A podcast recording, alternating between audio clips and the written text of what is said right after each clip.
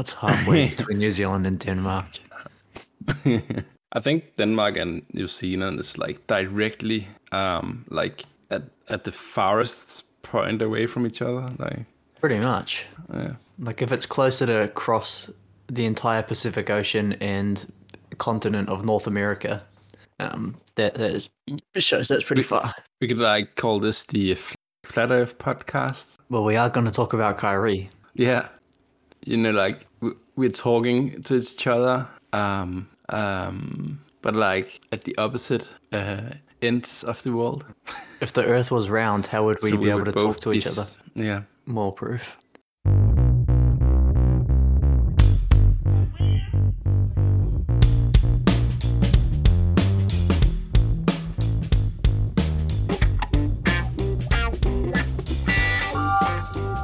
Welcome back to another episode of the Hoops Temple podcast. You know me, Nathan Schwartz. There we go. Intro's done. The, the fake Nathan. Yeah. Actually, for for continuity, um, we could fool the audience into thinking that Nathan's still here. So I'll I'll talk for myself and for Nate. Be like, yeah, you you know the clips are going to win a terrible American accent.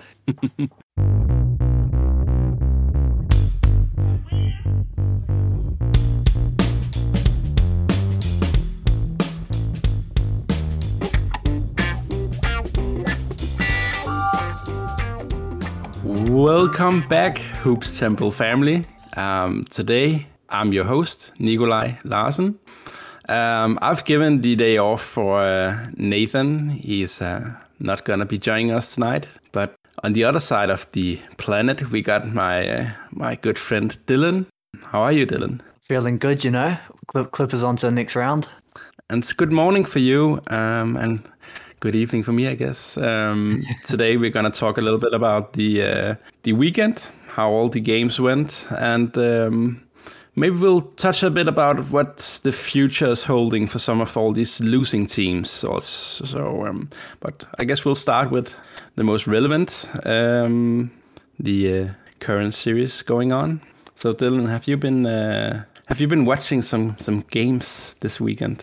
I've I've I've been trying. The NBA app's pretty cool how it has like the um condensed games.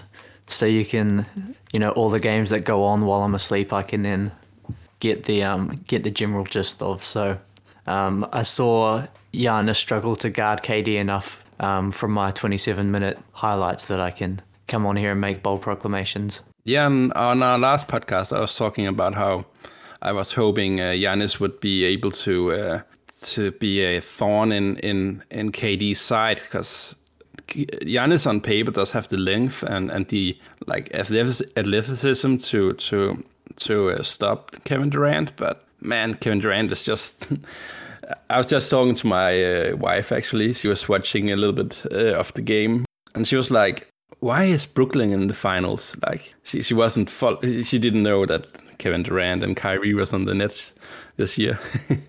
um, So I was, I was like, "Yeah, they they you know they have Kevin Durant. He's probably the best scorer in the league, uh, or maybe in in league history. Also, they have Kyrie, who's possibly the best scorer in the league." Oh, and also they have Harden, who's also possibly the best scorer in the league. So that's why they're there. Yeah. but he's hard to guard. Yeah, Kevin Durant. We mentioned coming in that that might have to be a matchup with just how they are going to line up against the Nets. But Giannis, he, he, he sort of struggled to guard KD. Um, he got blown by a couple times. He just couldn't like stay in front of him. He got one good contest late in the fourth, but KD just hit the dagger in his face anyway. So he's a hard man to stop, and they're going to be searching for answers a little bit. Something that might make it easier for them is just that James Harden is, you know, torn a hamstring, so or, or strained a hamstring. He should miss a couple of games off of that, um, which might make some of their matchups a little bit easier. If Bud can just like play his guys more as well, we're back to this whole thing of like Bud, you need to like, you know, like PJ Tucker's the only guy who can pretend to guard Kevin Durant, and he played him 28 minutes.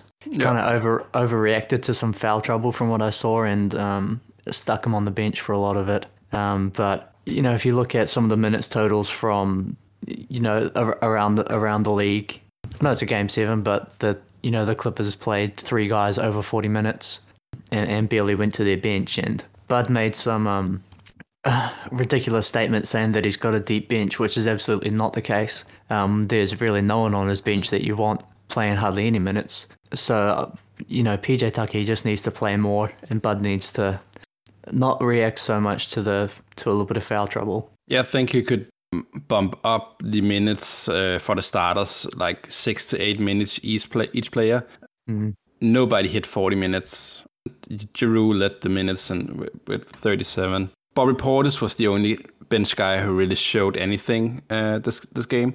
Both Bryn Forbes and, and Connaughton didn't really make an impact, um, which is to be expected, I guess. But Bryn Forbes did play a nice uh, f- first round. I'm a bit disappointed with Khris Middleton, obviously. Mm. Didn't really make an impact and, and couldn't hit a shot. Um, if, I think we'll see uh, a lot, a lot more close game when, when he's hitting his shots. So but yeah, he, he really needs to play his players more. I, I don't think I've seen any series this year with, with starters playing this few minutes, so that's gotta change. And I was actually expecting that to be changed uh, already. Yeah, and maybe he's just building up to it. Like it's still game one. Maybe you don't just, you know, he doesn't want to be like, okay, game one, you three are all playing 40 minutes, and PJ Tucker, you're 38 years old and you're playing 38 minutes. So maybe we'll get mm. there, but um, you know, the bench isn't isn't looking too good. If if you're actually gonna give minutes to Jeff Teague, then you're not in good shape. Jeff Teague isn't ever, you know, he's not a regular season level of player, let alone the playoffs. Oh. So we'll see what happens there. Maybe Harden being out can change some of their lineups a little bit without having to have two, uh, without having to go up against two elite guards. Maybe they can um, get away with playing Bryn Forbes a little bit more and just try to get some more offense. You know, the five starters are probably who they should be, and they just need to play more overall. Jeff Teague don't need any minutes, to be honest. mm, exactly. Uh, and just looking at the, at the bench, I mean, it's not a great bench. the, it, the, there's no proving like proven like uh, um, like Bobby Portis. Mm. Is this this like first uh, playoff run? I think, mm. and and I mean, Bryn Forbes wasn't even like a super great player in, in, in San Antonio. He wasn't like carrying any big role. Yeah. So um, yeah, they definitely need to bump up those minutes. But even the Nets found some nice production from uh, from the bench in uh, Mike James. I'm actually yeah. kind of excited to see playing. He's he's back in the NBA uh, after playing, uh, I think, four seasons in Europe, and he was coming from CSKA Moscow, which is actually a funny story because CSKA Moscow actually just signed a, a great Danish player, uh, Iffe Lundberg, who who we actually had a little bit talk about might end up in, in Brooklyn, but ultimately um, they ended up signing Mike James instead. Oh. But Iffe Lundberg actually took Mike James' uh, starting role in, in CSKA Moscow and became like the uh, best player for, for them. So yeah, uh, that's that's kind of fun. Wait, so are you are you happy for Mike James, or do you secretly have beef with him that he stole that NBA roster spot from your guy? you know, of course, I'd like to see my my guy from um, from Denmark get get a spot in the NBA, and hopefully he'll get there some some uh, at some point. But it's a funny story because Mike James was he was um, mad at the uh, coach for for uh, decreasing his minutes for for Iffe, and then ultimately he ended up getting traded away, I guess, but, for a better situation. So that's kind of yeah. annoying, but uh, but a nice ju- nice jump to to to Brooklyn. He didn't really play a, a lot of uh, minutes in in the regular season, but with 30 mm. minutes, he didn't look bad, um, and he's used used to playing in in a big time role. He was like the biggest star at at at at some points of this season in, in EuroLeague. He's used to being like in big time moments. So there's a, a good chance we'll see him uh, take a lot of minutes from from James Harden while he's out. Yeah, and he he was a big player for him Just for someone to be able to come in and really just offer them anything. You know, a lot of times when a star player goes out and another guy comes in, you know that player is is somewhat tentative. They don't want to try to do too much, but you know James was fairly aggressive. He took shots, he made shots. Um, he made a couple threes, which is big. You know, the the Nets guys are going to get their teammates a lot of open threes. So to be able to make those is big. With the Nets' size, also, it's it's big for him to be able to contribute rebounding wise and get some help them out on the glass. Uh, he had, he had seven rebounds in this game. Yeah, but he's a small guy. He's six one. So, Mm. but you know, another guy who's also a small guy, but who didn't catch a lot of rebounds. Tr- Trae Young actually had a great game this weekend. Yeah, he didn't have any rebounds, but he did everything else. Yeah, but the Hawks took the first game in in uh, in Philly. Didn't see that one coming. How about you? I gave the Hawks a chance. You know, I sort of floated the idea that they might win this game, but that was when I thought Embiid was not going to play, and he did play, and he had Mm. 39 points. Yeah, And so, 38 minutes played, so he was he, yeah, he wasn't yeah. on a uh, like a 38 minutes minute limit. Mm. The the Hawks they came out and they made shots, and it wasn't just Trae Young. You know, Bogdanovich had a nice game. John Collins, who I've never really been the biggest fan of, um, made some positive offensive contributions, and the Hawks bench was able to take advantage of some of the the well, I guess the weaker Sixers bench. Mm. Ben Simmons' inability to shoot is obviously um, you know, it goes without saying at this point, and and the the difficulties that that creates. One of the difficulties is just that you can't stagger Embiid and Simmons because the Sixers' backup center is Dwight Howard, who also can't shoot. Um, and so Doc really had no choice but to take both of those guys off at the, at the same time and, and play them together, which meant that the bench was left without either one of their star players. And you know, Lou Will and and Kevin Huerter were able to to make some inroads that way. If you look at the plus minus totals, you know Trae Young was awesome, but he was also negative eleven. Um, so when the when the Sixers had their starters out there, they played well. But when they had to pull those guys, which they kind of have to do to, together, that's when they were able to make some ground up. But it's great to see uh, Bogdanovich. Um, he was carrying a bit of the load in, in the end of um, end of the game. So like they were double and triple teaming Trae Young at some point mm. of the game, and, and and it was nice to see Bogdanovich was was able to take over and hit some big time three pointers. I was talking a little bit with Nate in the group chat. I I, feel, I, I couldn't help but see that they kind of resemble a young Golden State Warriors team. Maybe not in terms of like the direct player to player comparisons. You know, Trae Young do remind everybody about a little bit about uh, Steph Curry. Of course, they both Yeah. shoot well, and and that comparison is is around already. But just like some of these guys is, is kind of playing the same roles as as the Golden State. You know, you know, Clint Capela is is that defensive anchor like Andrew Bogut. You you'll see a little bit of Draymond Green and. and in John Collins with, with his passing and being able to handle the ball and, and do a bit of defense. Bogdanovich is kind of that X factor you had in, in Harrison Barnes, but not like your he wasn't like a all star per se, but sometimes he'll hit some big shots. Um, and I can kind of see that like they, they have some of the functionality that you'll see in, in, in that Golden State Warriors team. Uh, Kevin Huerter, you know, is also hitting some big shots, kind of like Clay would, but with a little bit more playmaking, maybe. But they're struggling a bit at the end of the end of the game. I mean, they couldn't inbound. What what the hell happened at the end of that game? Yeah, that was crazy. That was just so chaotic, and and that's where I'm I'm happy they have a guy like Bogdanovich who who can a little bit more confidently uh, handle the ball and take charge because they definitely need some experience in in that end of the uh, end of the game. Yeah, so it seems like Doc Rivers just got desperate um, after you know coaching a pretty poor game and was was struggling for answers, so just went to a, a full court press, which kind of worked. Yeah, and- they were just throwing guys at the ball. yeah, yeah. Um, but yeah, absolutely ridiculous ending to the game. Fourth quarter was forty-one to twenty-nine in favor of Philadelphia, so they, you know, they they really did their best to make a late comeback.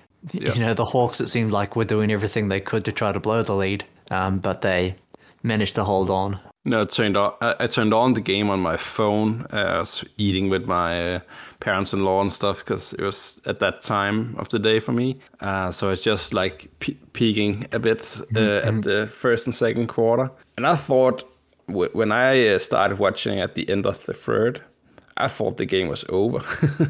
Like I thought Atlanta had this in the bags, but man, that fourth quarter was just intense, and it got a lot closer than than I would have thought. So interesting game, and uh, it's going to be interesting to see if if Atlanta can can like keep doing this. I mean, we're we're still yet to see Gallinari like do a mm. make a big impact, and and I think he'll got he he got a game or two in him where he can bury the nets. Um, Question for you: The Sixers tried Danny Green on Trae Young. Um, he was the primary matchup, mm.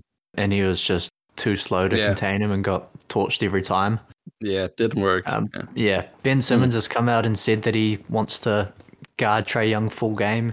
Do you think that's the best option for them, or is there anyone else that you'd like to see them try?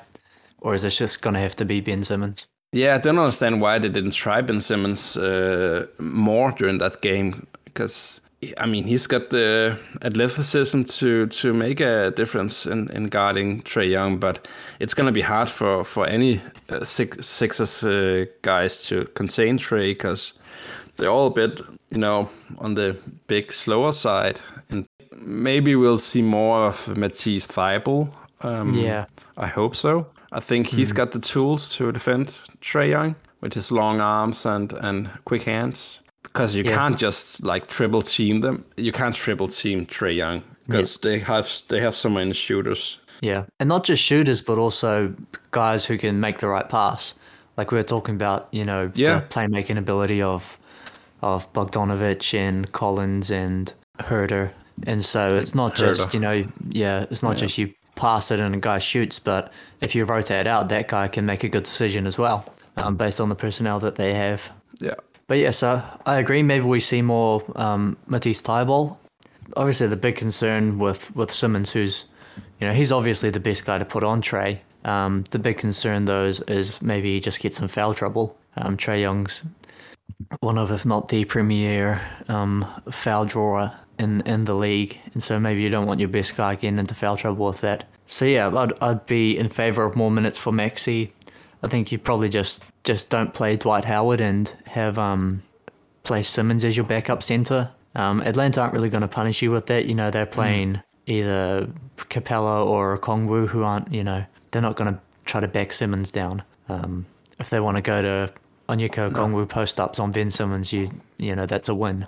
yeah, exactly. So maybe you just don't play Dwight Howard, play Simmons as the backup center. That way you can stagger those guys a bit and take Simmons out early, put in Maxey, who can play with the starters, and his um, offensive limitations aren't aren't as bad when he's not playing with Simmons and a centre. So maybe that's an option that you can go to. George Hill only played ten minutes. Like he's a good defender. Like give him a go. Maybe he's just too old and slow at this point, but you know mm. he's been a, a two way player for like his whole career. Doc does have a couple options to try to bring the series back, but that was a that was a rough first game for him and for the team. Definitely, yeah. But it's it's a lot more interesting than I would have thought. Um, so I would definitely check back on this series.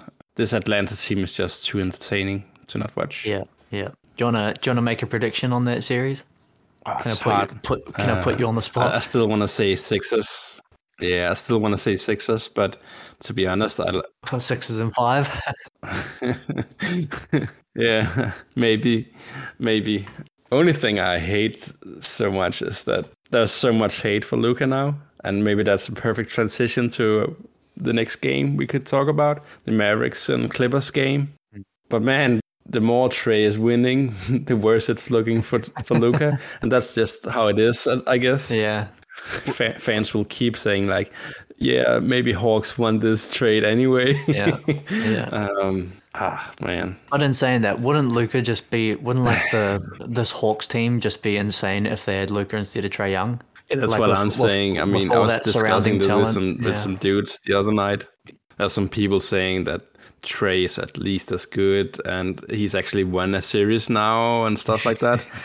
but come on, man! If Luka if Luka was on the Hawks, man, they would just obliterate the Knicks, and they would actually have a decent chance of of uh, getting to the finals. I don't think this Atlanta team have a chance to to to make the finals. But but I definitely think there are some people underestimating uh, Trae Young, and and I gotta give him give them that he's been doing great so far, and and and he's just looking like a killer, you know. Uh, Yeah. he's, he's not looking weak. He's not looking like a young guy who's uh, desperate to make an impact. He's he's really got that killer instinct, and, and that's great to see. So, but come on, man, Luka, he's he's like so, so- some of these games against the Clippers, he was looking like the best player in the league.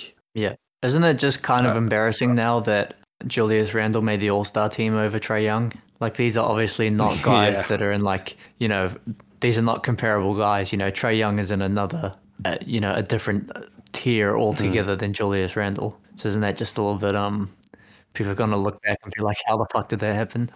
Yeah, true. I mean, he's definitely underrated, but that's also my argument. Like Trae Young is battling to to be an All Star, and and Luka is in the MVP conversation. Yeah. But my guy Luka, he's out of the playoffs, and I think it's deserved. To be honest, I don't think this Mavs team deserves to go on. I didn't have a good feeling um, about them watching this series because, I mean, the only reason they kind of made this series uh, tough for the Clippers was just because they had some games where they're just hitting every every damn shot, and and you can't rely on Tim Hardaway Jr. and and was Brunson who's just going lights out. But whenever those guys didn't like hit plus fifty percent from three point, there's just no offense other than Luka going around screens. Yeah. And then they tried in, in the last two games to like go inside for Marjanovic, and that was fun to watch, I think. And and interesting as an idea. I mean, he was doing some great passes as well. But yeah, if you're so desperate that you're that you're posting up mm. Boban just to try to get offense, Yeah. that's you know sort of a sign that um, the series isn't going to go well for you. But your Clippers is uh, going through. Yeah, yeah. Um, I mean, Kawhi looked great in the game seven. He, he's looked awesome. I think it's hard to argue that he isn't the best player in the NBA playing right now. You know, that's the way he's been playing, average like 32, 8, and 5 against a Mavs team that's, you know, had had its struggles, but also had some some great moments. And against, you know, a player who really proved, uh, although he's never won a playoff series, that, you know, he's a legit um, playoff player and that if he didn't get the incredible bad luck of having to go up against, you know, the Clippers both years, you know, it, it could be a totally different story for him. If he was like going going uh, through Portland instead, and and I mean even just Yeah. Denver, uh, I think even- that yeah. that would be a lot more even. Yeah. Yeah.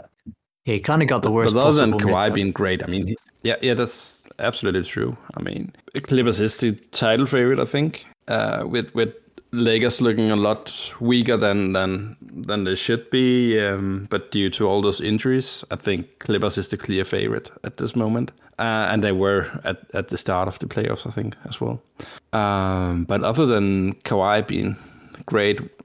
Do you have any takeaways from this series? Any any other players in in a Clippers uniform you you think did great? Yep. Um, Paul George was not entirely awful, um, which is a, a, a big thing for the Clippers. Kawhi looking like the best player in the league, and Paul George not being playoff P um, is is awesome. And I think one of the the bigger things that instills confidence is the coaching job from Ty Lue. You know, he pressed the right buttons, he made the right adjustments, he you know, he set Pat Beverley, who started most of the season. He just he just straight up not playing. Um, same as Zubac. He's everyone was saying you need to play Zubac more last season, and and Lue tried that. It didn't work, and then he set him too. Um, and and went with Batum at center and played Batum forty minutes. He had some good um, zone busting plays as well. Dallas tried to tried to play some zone with Boban, and Lue was able to draw up some good plays to get good looks out of there and, and to sort of take advantage of that as well. So yeah, I think he made the right adjustments. He played the right guys, which is tough to do. You know, he played Terance Mann more than he played Rajon Rondo, which is something that I was really concerned about. that yeah. you know these guys like Rondo who have name recognition and have a certain status in the league. You know, a lot of coaches like Doc, Yeah. you know, uh, play those guys more than what they deserve. But Lue um, made all the right decisions and played the right guys, um, regardless of their names. So that's the the biggest thing that gives me confidence is Kawhi looking like the best player in the league, Paul George not being terrible, and and Lue making the right adjustments. So yeah, I'm feeling good about this team. Yeah, and you saw some great defense out of Bat- Batum, I think. he at, at some point of the game he was Mm. logging down guys. Yeah. Marcus Morris back again, I guess. he was hitting a lot of shots um, and also playing some pretty tough defense. Great to see Terance Mann do a, a good job of bringing in some energy, and I mean he was he was really looking like he was enjoying playing on this level, uh, and I'm happy to see him succeed. Uh, that that's a guy I've I've been waiting to uh, to see get some minutes. Um, but maybe Res- Ru- Russian Run Yeah, I don't know what was said to him between between games, but um, he was he was very confident in this game. Um, we saw what was it game game six was it yeah. where he had a layup to take the lead and you know just didn't have the confidence to take that shot. Like he's an awesome finisher. He had an easy layup over Luka and he Yeah, passed yeah. out of it because you know he's he's not the guy that should be taking game winning shots. But this game he was he was very aggressive and Yeah. um, just came out, took a lot of shots, made a lot of shots. You know, the jumper was working to a degree. Um, he had one bad miss, but Kawhi just came and cleaned Yeah. that up for him um, when he basically airballed a corner three. Yeah, yeah, and you heard Kawhi turning around and, and, and yelled, "Great pass!" Yeah. yeah, yeah, and, and Kawhi, he was like every time Terance Mann was doing something good, you, you saw Kawhi was just jumping around and bumping into him and stuff.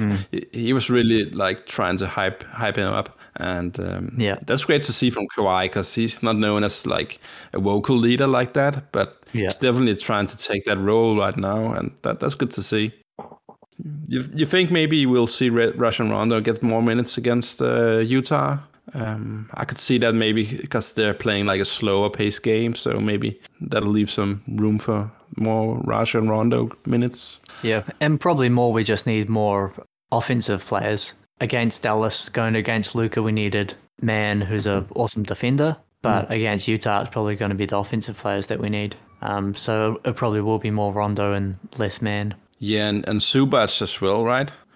Yeah, there's sort of well, there's sort of two ways to look at it. Is you either keep doing what you're doing because you know Gobert isn't going to go out on the floor and guard Batum if he's playing at center, and the other way is just that you you know Gobert is a, an awesome force and you need someone to match up against them. Um, so maybe we'll see more Zubac. I definitely think they need more size against like Rudy Gobert and stuff. So Yeah, I mean they gave up like an incredible rebounding advantage, um, especially in that first game. Like the Clippers, I've I've got a- an interesting point of trivia for you. How many rebounds do you think they had in the first quarter? I actually think I saw that in, in during the game. I think it was like, ah, I can't remember, but I think Dallas was leading like with 10 or 15 rebounds or something like that at some point.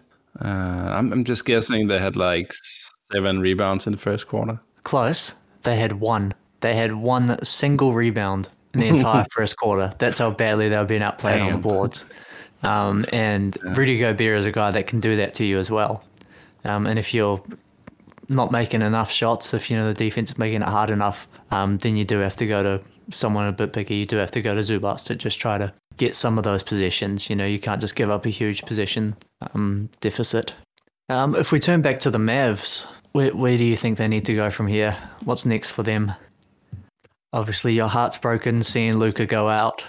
Yeah, but but you know, at the moment, I'm kind of dreaming of Luka getting traded because I think it's really difficult to, to see a path for for doing the right thing for Dallas in terms of get, getting another star player. I guess do it trade Porzingis or yeah, and also they need to pay Tim Hardaway Jr. if they want to keep him. I mean, he's going to be expensive.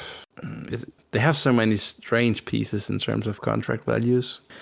But last last thing I read before this podcast what was that Luka was ready to sign his super uh, max contract. I think it was getting like 200 mil in, in four seasons. Yeah, I can't I can't blame him for that. Nah, but I kind of wonder if he's like taking the contract and then season after like get, get me out of here. Yeah, and that's sort of a, a a thing about the modern NBA is that even if you take the extension, it doesn't mean that you're necessarily locked in. And with the mm. relationship that Luka has with the organization and just the character of some of these guys, you know, like if he goes to Cuban and says, "All right, I'll sign the supermax," but if you you know a couple of years go by and I'm still getting knocked out in the first round and you just can't build any sort of team around me, then you need to trade me. And so that's the kind of conversations that we could see happening. But there's there's a lot of questions in the coming years. I mean, what do you do with Tim Hardaway Jr.? Do you want to commit to him? Then we got guys like you know the young guys like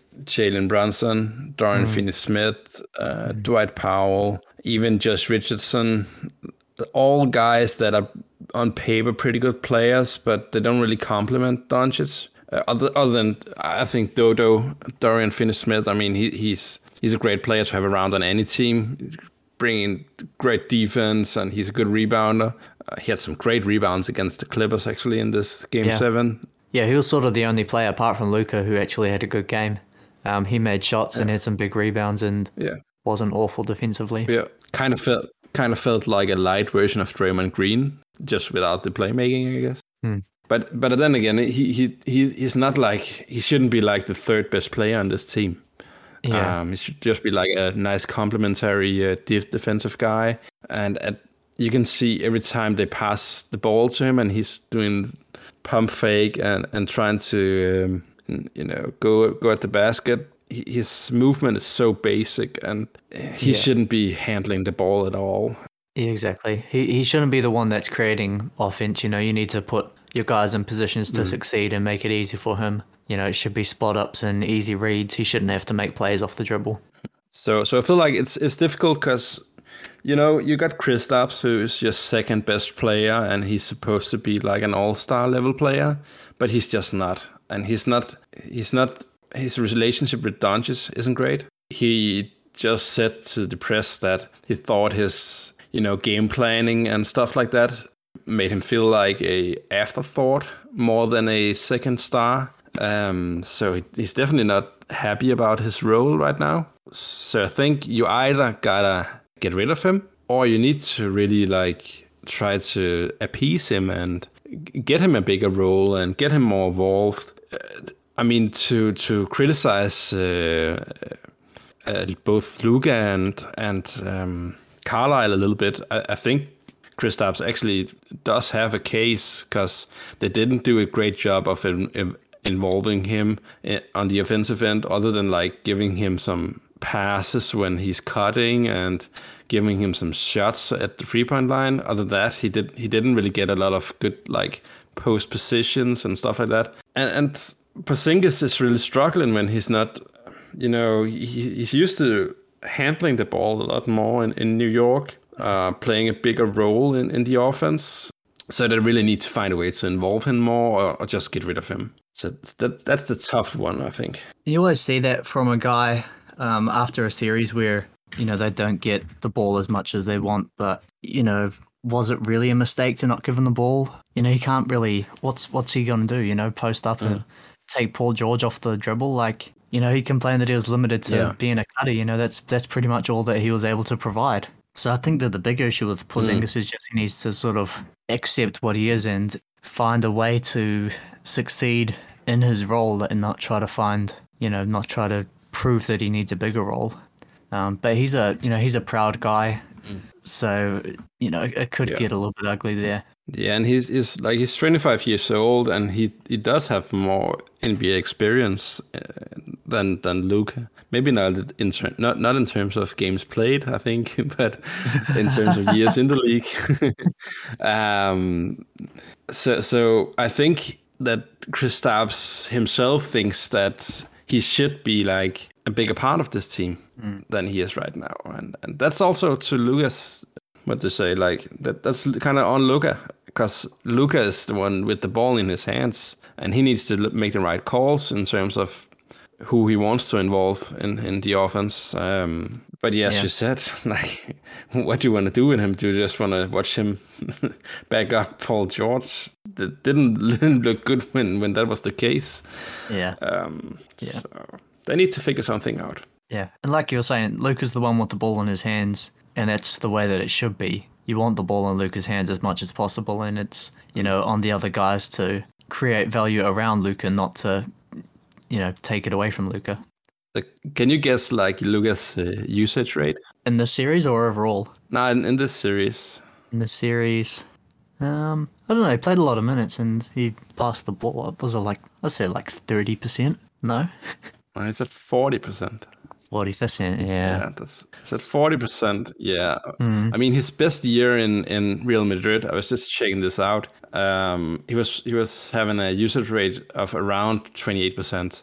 I don't think uh, EuroLeague really uh, keeps track of usage rates, so it's off uh, unofficial uh, sites. Um, but but that in that ball range, I think it was he was at like twenty four to twenty eight percent usage rate in, in Real Madrid. So so my biggest I think change in, in Dallas, if if I'm the one making the calls, uh, they, they really need to bring in a point guard. And I've got I've got the perfect guy for you, That's what they need. and he's a free Don't you agent. This, mention Russell Westbrook? no, no, no. He's a free agent this year. a guy who's been forgotten about a little bit because he's been um, hurt this season. Spencer Dinwiddie, I think, recently has proven that he's able to create offense for himself and for his team. He's a free agent this season. The Mavs have cap space. He's totally redundant on his current team, and so I think he'd be a nice fit there. And Yeah. you know, the the Mavs didn't get totally smoked in the series. You know, it was a it was a seven game series that they lost um, because no one except Luka and Finney Smith could make a shot. Um, so I think even just that marginal improvement in offense, so that everything doesn't have to be Luka, and when Luka's off, that you you know you shouldn't score two points in the ten minutes that Luka's off. Um, so just having a, a competent, you know, a good starting point guard who I think has you know a little bit of playoff experience with that that awesome Nets team with um Kenny Atkinson. Um, so I think he'd be a good fit there, and that's the way that I'd be looking if I was them. Yeah, yeah, he'd be a great fit. So, someone who can take the ball a bit away from from Luka, and you know, just just make it so that you can't just triple team Luka. Hmm. they just need some more offense in, in terms of playmaking. Another change that's been getting a lot of buzz, well, a bit of buzz for the Mavs is the idea that it's potentially time to move on from Carlisle. What are your thoughts on the on the series he coached them? Whether they should stick with him moving forward? Uh, I think I can stand behind what Mark Cuban is saying. Mark Cuban's idea of whether or not to change in, in, in, in coaching staff is that if you're making a change in the coaching staff, then you gotta be 100% sure that it's not just a tiny improvement. It's gonna be like a big time improvement. And I don't think there's any candidate out there that is a big improvement on, on Carlisle. I think Carlisle is a great coach. He's a championship coach, and he did make some good calls this this series. I mean, playing Marjanovic in such a big role, nobody would do that. At least nobody expected him to do that. So I don't think there is any coach out there who is better fit than Carlisle. And like, why bother then? Um, it could go catastrophic as well. I mean, if you're signing uh, someone and, you know, just watch the Hawks, what happened with Lloyd Pierce, right? I mean, they almost lost uh, Trae Young. Carlisle is fine. I don't think he deserves to be fired at all. Um, he's been playing two seasons with Doncic where they're meeting the title favorites in, in the Clippers in the first round. So, Yeah, and giving them a run for their money. Like realistically, the Mavs Yeah. shouldn't be. You know, the Mavs are, are you know a lower playoff seed. Um, with a young, still building team, they're not supposed to go seven games with a team that some would have as the championship favorites. Um, so I agree with you on all those points, and and with Cuban that you know you're not going to get anyone better, or you're not likely to get anyone better. Um, and I think that Carlisle, you know, he did everything that he possibly could to get this team the team to compete well. The the only thing they could have done better was to you know suit up himself and make some open jumpers. But in, in terms of coaching, the game plan, the yeah. strategies, going to zone, going to Boban to juice the offense, the great ruse of the Clippers were playing small, so then he put in Boban, then the Clippers put in Zubac, then he took out Boban and put in Porzingis to um, exploit the Clippers.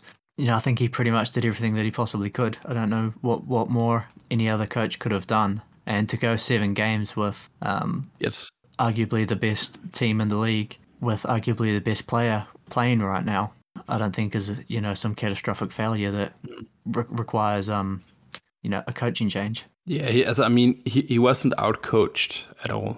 To be honest, his coaching might actually be a huge part of why they were competitive in the first place. Yeah, I mean, he made some great adjustments, and um, I mean, Maxi Kleber has played a big season, and, and he wasn't getting minutes um, because he saw Yeah. that Boban was making a bigger difference. Yeah, I think Kleber was hurt too. Like if Kleber had been healthy, he guarded Kawhi really well last season, and he can make some jump shots. You know, he might have been able to make a little bit of a Yeah. difference, but um, he he I think was dealing with some injury. The only critique I have of Carlisle is that I, I don't understand why Josh Richardson isn't playing great. He he was having a great season in in uh, Miami and, and he was fine in Philly, um, and he's just terrible now in in Dallas. Um, is that on Carlisle or is that just because Josh is having a hard time settling uh, with his role? Um, I don't know, but that's my only critique, I think. And I also kind of want to see uh, Nicolo Melli play some some minutes, but I guess he just wasn't part of the team really. Yeah, and I mean just to have another guy who could possibly make some shots. You know, once once it once it started, you know, going bad and no one could make any shots, and Luka had to create every single point. Um, then maybe you go to those some of those other options. Another team that is making a coaching change, though, the Portland Trailblazers, moving off for, moving away from um, Coach Stotts after another um, um, first round exit for the Blazers. That one, I think we could we could probably agree that you know there's a change that maybe did need to be made or that was expected. Yeah, definitely. I, I've been hoping for a coaching change for like two seasons now, at least. Uh, I've always felt like Terry Stotts is like one of the weakest coaches in the league. Happy to see them getting some fresh air. Hopefully, it's going to be good because you know this is the first like off season where I've I've seen so many rumors circulating around Damian Lillard, uh, whether or not he he's actually committed to Portland still, um, whether he wants to uh, move on to another team. And I think a lot of fans actually feel like he's kind of like he's missing out by being so committed to Portland. Um, so Lillard might be a big name in the trade discussions. Yeah, I mean to invoke Mark Cuban again. Portland have now made this move. It's now going to come down to who do they hire. Um, we saw Jason Kidd get a lot of buzz, which is funny. You know, last time he was a head coach, he was the worst coach in the league. So it's interesting that he's your number one option and he's your your best choice. Um, and he even you know took his own name out of the running for that. And so it'll be interesting to see who they go for. You know, there's there's a lot of work to do to make Portland into a championship team, um, and that starts with their with their defense. They need to have a coach who can find some way to get to defensive competence when they've got. You know, Nurkic is a good defender, and Covington's an awesome help defender, and Derrick Jones is a good defender. Um, but they've got Lillard and McCollum up front, so they need to find a coach who has the the creativity and the um and, and you know a plan to to get them to defensive possibility with those two. Otherwise, like you say, um, you know this this might just be who Portland is, and you know once they bring back Dame, assuming that he wants wants to stay there, and they've got McCollum long term, then you know this is their team, and they're a they're a first round out every year. I, I kind of feel like if if they want to do like this is the last season where we're doing this with Dame, you know, I mean sign Mike D'Antoni. Do like the uh, the Houston Rockets way, like where they just experimented on on crazy offense. Yeah, I mean, Dame is as good as any player in the league in terms of making shots. So uh, a system around him with D'Antoni being the head coach, I think that could be interesting. He's currently just assistant coach uh, on on the on the Nets, and maybe it's time for him to do some head coaching again. Do you know what, what job I kind of prefer him for? I want him with um D'Antoni. That is, I want I want him with Zion on D'Antoni in New Orleans, um, juicing their offense and and getting Zion to you know an MVP, you know, unique offensive talent. Getting him, get, getting him to throw some uh, three point shots at the at the backboard. Not even just surround him with shooting and yeah, create ways to get him to the rim. You know, he's like Amar'e Stoudemire times two is his potential. Yeah. So how do, how do you feel about Portland uh, losing to to Denver this year? Uh, you disappointed, or you feel like that's inevitable? Um, I'm kind of disappointed in Portland. I had a lot. I have a lot of expectations uh, around Portland. This I thought I thought this year was looking really good with the signings they had, and they were basically all healthy and and Denver weren't.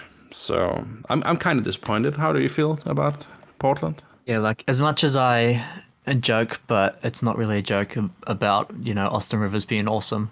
If he's like your starting point guard or just yeah starting for you in the playoffs, like that means that you're you're in some trouble. Um, so you know, for Denver to yeah. be missing all the guys that they were and to still be able to come through, um, that is a bit disappointing for Portland. And and as we said previously, you know, with the Clippers struggling a little bit, the Lakers already gone. You know, the West is kind of open. Um, you know, this could have been the chance for for Portland to make another deep run. And would we feel differently if they had been knocked out in six games mm. in the conference finals than than in the first round or even the second round? Possibly. So, you know, there it is somewhat disappointing. You know, I think I might have said on the last podcast that I expected them to come out of this with uh, come out of this series with the win. So that's that's disappointing there. But um, you know, they aren't a ridiculously good team. You know, Dame is awesome, but he's probably not good enough to be the best player on a championship team. Or or if he is your best player, you need a you know some really much better surrounding talent. And so it's disappointing. But what what more were you really expecting? Mm. Yeah, so that's the question. Like, do you, do you think that a new coach could like change that and I mean make Damian Lillard actually be able to uh, lead this team to uh, playoff success? I have a hard time seeing that. If if a coaching change isn't enough, I mean, what what are what are they doing? Uh, are they trying to bring in another star? Like I've I've been talking a bit about bringing in Ben Simmons for for some time, but depending on on where Philly ends up this um, this year, I think Ben is probably not available. But I always felt like Ben Simmons for CJ McCollum would be a pretty interesting trade. So if we're just assuming Dame is not enough to get to the uh, finals, I mean, is it time to move on from Dame? Yeah, and that comes back to, I guess, overall team building philosophy is is making the playoffs and being competitive every year good enough. If you're never going to make the championship, then you hang on to that. If you're, you know, not content with perpetually being good and you want eventually to win a championship, Dame's value is never going to be as high as it is now. And so, um, if if your goal is to win a championship, realistically, I can't see it being done with this roster and, and with the assets. So maybe you move off of Dame, you bring in some young players, you get some picks, and maybe you find the next the next superstar player. Um, but that's sort of a hard sell for an organization and for for a fan base, and and probably something that's not going to be done without Dame's um, consent, and that's going to be you know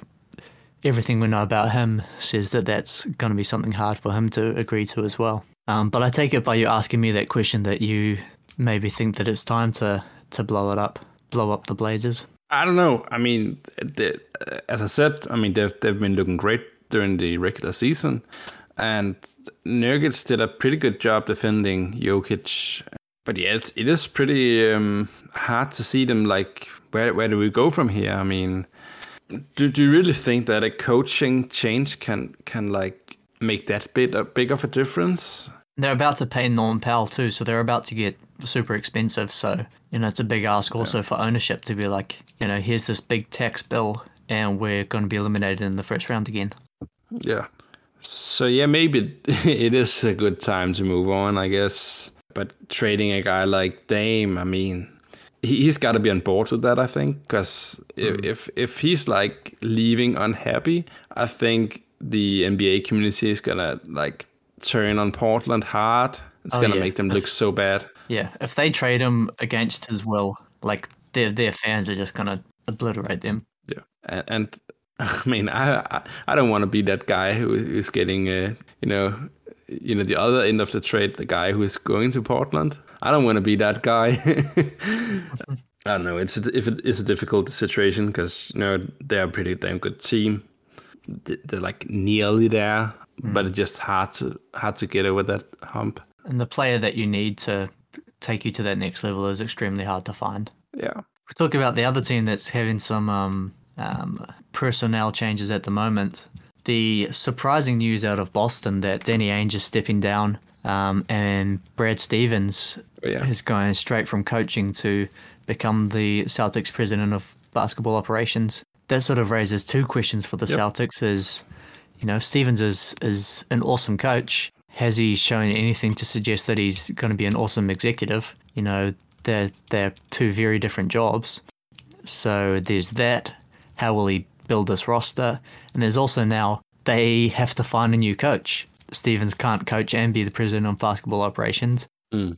That doesn't work. Doc Rivers and Tom Thibodeau and Mike Budenholzer have showed us that. And so the Celtics are now in search of Mm. a coach. And I wonder with Jason Kidd, who whose ultimate goal is to get back into being a head coach and for him to be the favorite of Damian Lillard and to take himself out of consideration for the Blazers job. Um, I wonder if that's um, maybe an indication that he has a good shot at the Celtics job. You know, Kidd actually did leave a pretty vague, sta- uh, vague statement um, after being linked to Portland. He, he said something along the lines of, "I'm gonna be coaching, but but Portland is just not the destination for me," or something like that. So yeah, maybe maybe it's yeah maybe they're going for Kidd in in Boston. C- could see that happening. But in terms of um, yeah, you know, being a GM and coaching at the same time, I don't think that's a good idea. So they need to find a new coach. In my opinion, good on Boston uh, firing Danny Ainge. He hasn't been doing a, good, a great job with building this team, and he's just shown time and time, time, time and time again that he's just not. You know, he's great at creating value. I guess he's been accumulating. Um, you know, draft assets and stuff like that, and it it's made them look good in terms of you know people looking at what Ainge is doing and they're like, oh, we have this many picks and we can do this and we can do that, and th- there's been so many opportunities to like get in a good position, but he's just not been able to like pull the trigger and and you know do the necessary moves to to make this team great, and I think that's on Ainge. So so great for them moving on, and it's gonna be interesting to see what um, Stevens what Stevens is gonna do with this team. I mean, Ainge for his his overall track re- record for his career is, you know, maybe going to be marred by these recent years, but overall, you know, throughout his career, he was regarded as an excellent executive and a guy who made good moves and and built great teams. Some of the recent mistakes, though, like you said, you know, getting all those trade assets and it turns into absolutely nothing. You know, they they hmm. you know maybe had a play for Anthony Davis and instead they've got you know Aaron Nesmith. So that's that's rough. This past off season, he he really botched playing hardball with Gordon Hayward and then not accepting the uh, Indiana sign-in trade. Like you could have had Miles Turner and instead you you play hardball. You turn that down. You lose Hayward for nothing. Um, accept a you know a, a, a trade exception that you then don't use very effectively and then you double down by you know okay well i've got no center now let me go out and overpay tristan thompson who come playoff time was basically unplayable so yeah i think this past off season was was you know pretty much a disaster and so they've got a lot of holes in their Yeah. in their roster that they're going to need to address. Um, Kemba's taken up a lot of money for not a lot of value. Tatum and Brown are about to be making a lot of a lot a lot of money, and you know they have like Hmm. three good players on this roster. So there there's a lot of work to be done. And Marcus Smart might be leaving as well. Yeah. Um, so yeah, there's, there's there's a lot of work to be done. This past off season was was terrible. Um, the moves they made in season were not that great. You know, they dumped Daniel Theis, who was like a perfectly capable starting center. They just like salary dumped him. Um, so that was Yeah, I mean Dan- Daniel Theis is. I mean, I, I'd prefer Daniel Theis over uh, Tristan Thompson. yeah. I don't think that's you know there's any argument there. Daniel Theis is better than Tristan Thompson, and so they they salary dumped him. Brad Stevens has got his work cut out for himself to come from coaching, which is a totally different game to GMing. You know, he's got a lot of learning that he needs to do, and he, he pretty much needs to do it right away um, if this team is to, to be anything. Or maybe they go the other way and they say, you know, Tatum and Brown, you guys are young. We've had this success early on, but now we need to build long term. So maybe they just go that way and, and go young and try to rebuild around these two guys, um, which they never really had the opportunity to do by um, the virtue of being so good for all of those guys' careers. Yeah. So a lot of big changes in Boston. I mean, another team who might see some big changes this offseason. Uh, how do you feel about Miami? Do you think it's time to move on from Jimmy and like go young? I, I, that's what I feel like is the right thing to like you know move on from all these old guys and you know build around the youth. How do you feel? Speaking of totally screwing up um, the trade market, the idea that you could have had James Harden, like, wouldn't the Heat be like yeah championship? Like they'd be right there with the Bucks and the and the Nets if they moved, you know, Tyler Herro, who's uh, you know a bench guard. If they just had have put him in for for Yeah. James Harden, they they'd be you know we wouldn't even be having these conversations. Um, they'd be a championship contender. And so for them to screw that up so badly, yeah you know, maybe it's sophomore slump and he's going to establish some more value and, and they could still get something for Herro. Um, but you know, that was that was just a, a major screw up, and I think we all said it at the time. I think they were my favorite destination for for Harden, and so there's there's a mm. big decision to be made there. Honestly, I think I'm probably for the route, which is probably going to be the one that they take, which is just be safe and don't commit too hard either way and just run it keep on back. going. Yeah, just keep on going, and you you hope that some of these younger guys Yeah. can either get to the level that they need to to make you a better team, or can show enough to create some value to get you a better player. You know, if if a guy like Lillard, for example, becomes available, you know he'd be he'd be awesome as the third head for Miami. And I was saying you can't win a championship with Lillard as your best player, but if your second and third best player are Jimmy Butler and Bam Adebayo, um, then you probably can. And so they've they you know they just need those young guys to reestablish some value. Um, but that's probably the route that I'd go is just be boring and compromise your future by doing nothing. Yeah, I mean that's probably the most uh, you know likely route they take. But I mean, if Miami can put a put together a package, um, getting Dame together with Jimmy and and Bam, if that's possible, they need to do it because I feel like they're on on that you know brink of either you kind of blow it up and and and you know invest in the youth, or you need to like go all out and and do something crazy because Jimmy isn't getting younger and No. and Bam is basically in his prime, I think, hmm. playing great hmm. this season. So so maybe it's time to like get rid of some of these young guys who's definitely not ready for the big time. I, I, I feel like the bubble, Bob, the, the level of play from from Herro and, and, and Robinson in the bubble is was kind of fluke. Not in terms of, I mean, they may be on that level at some point in their career, but I think the circumstances in the bubble just made it so much easier for for young, untested guys to um, really show out because there wasn't as much pressure. And all the like all the guys who was like older guys who have families they are going away from and all that they had so much more at stake um, and so much more pressure around them than the young guys who you know just coming into the league uh, and basically yeah have no pressure on them. And i mean i mean that's just such an so much easier uh, in terms of um it just performing as a rookie i guess. So um interesting to see what they choose the boring route or, or maybe we'll see some some big time moves. Yeah, I mean, uh, you have to go boring to to get the big time moves. Um, Herro was so bad that like he has no value at the moment.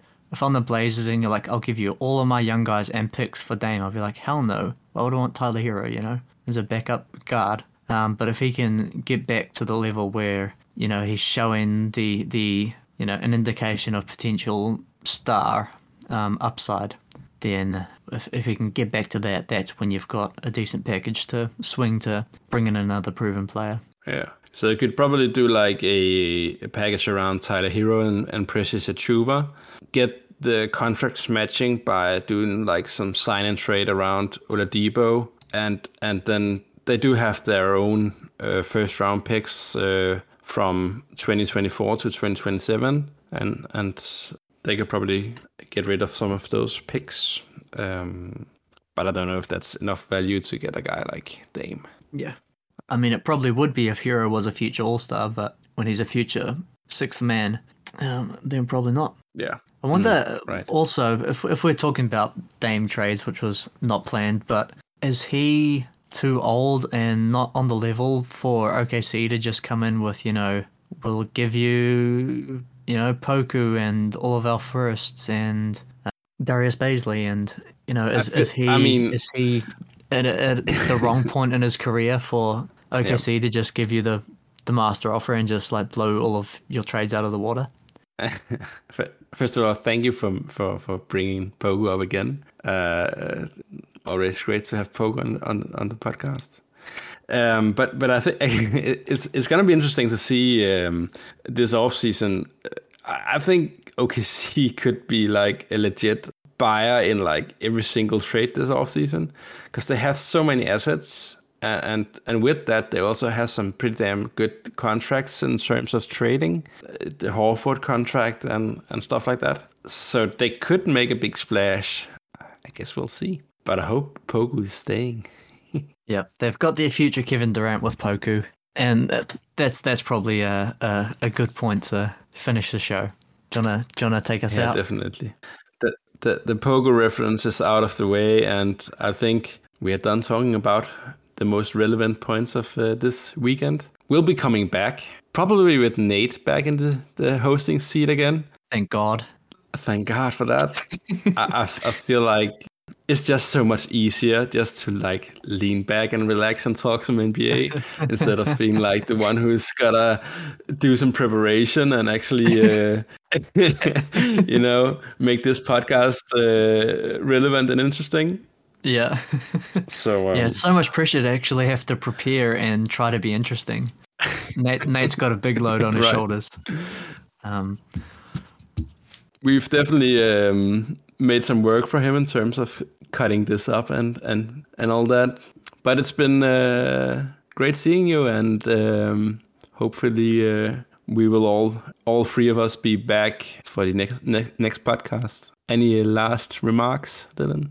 yeah, rate and subscribe. Like us on Facebook. Follow us on Twitter. Um, and any questions or feedback you can send through to hoopstemple at gmail.com.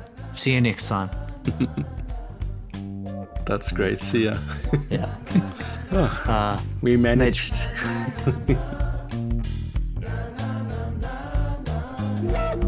Thank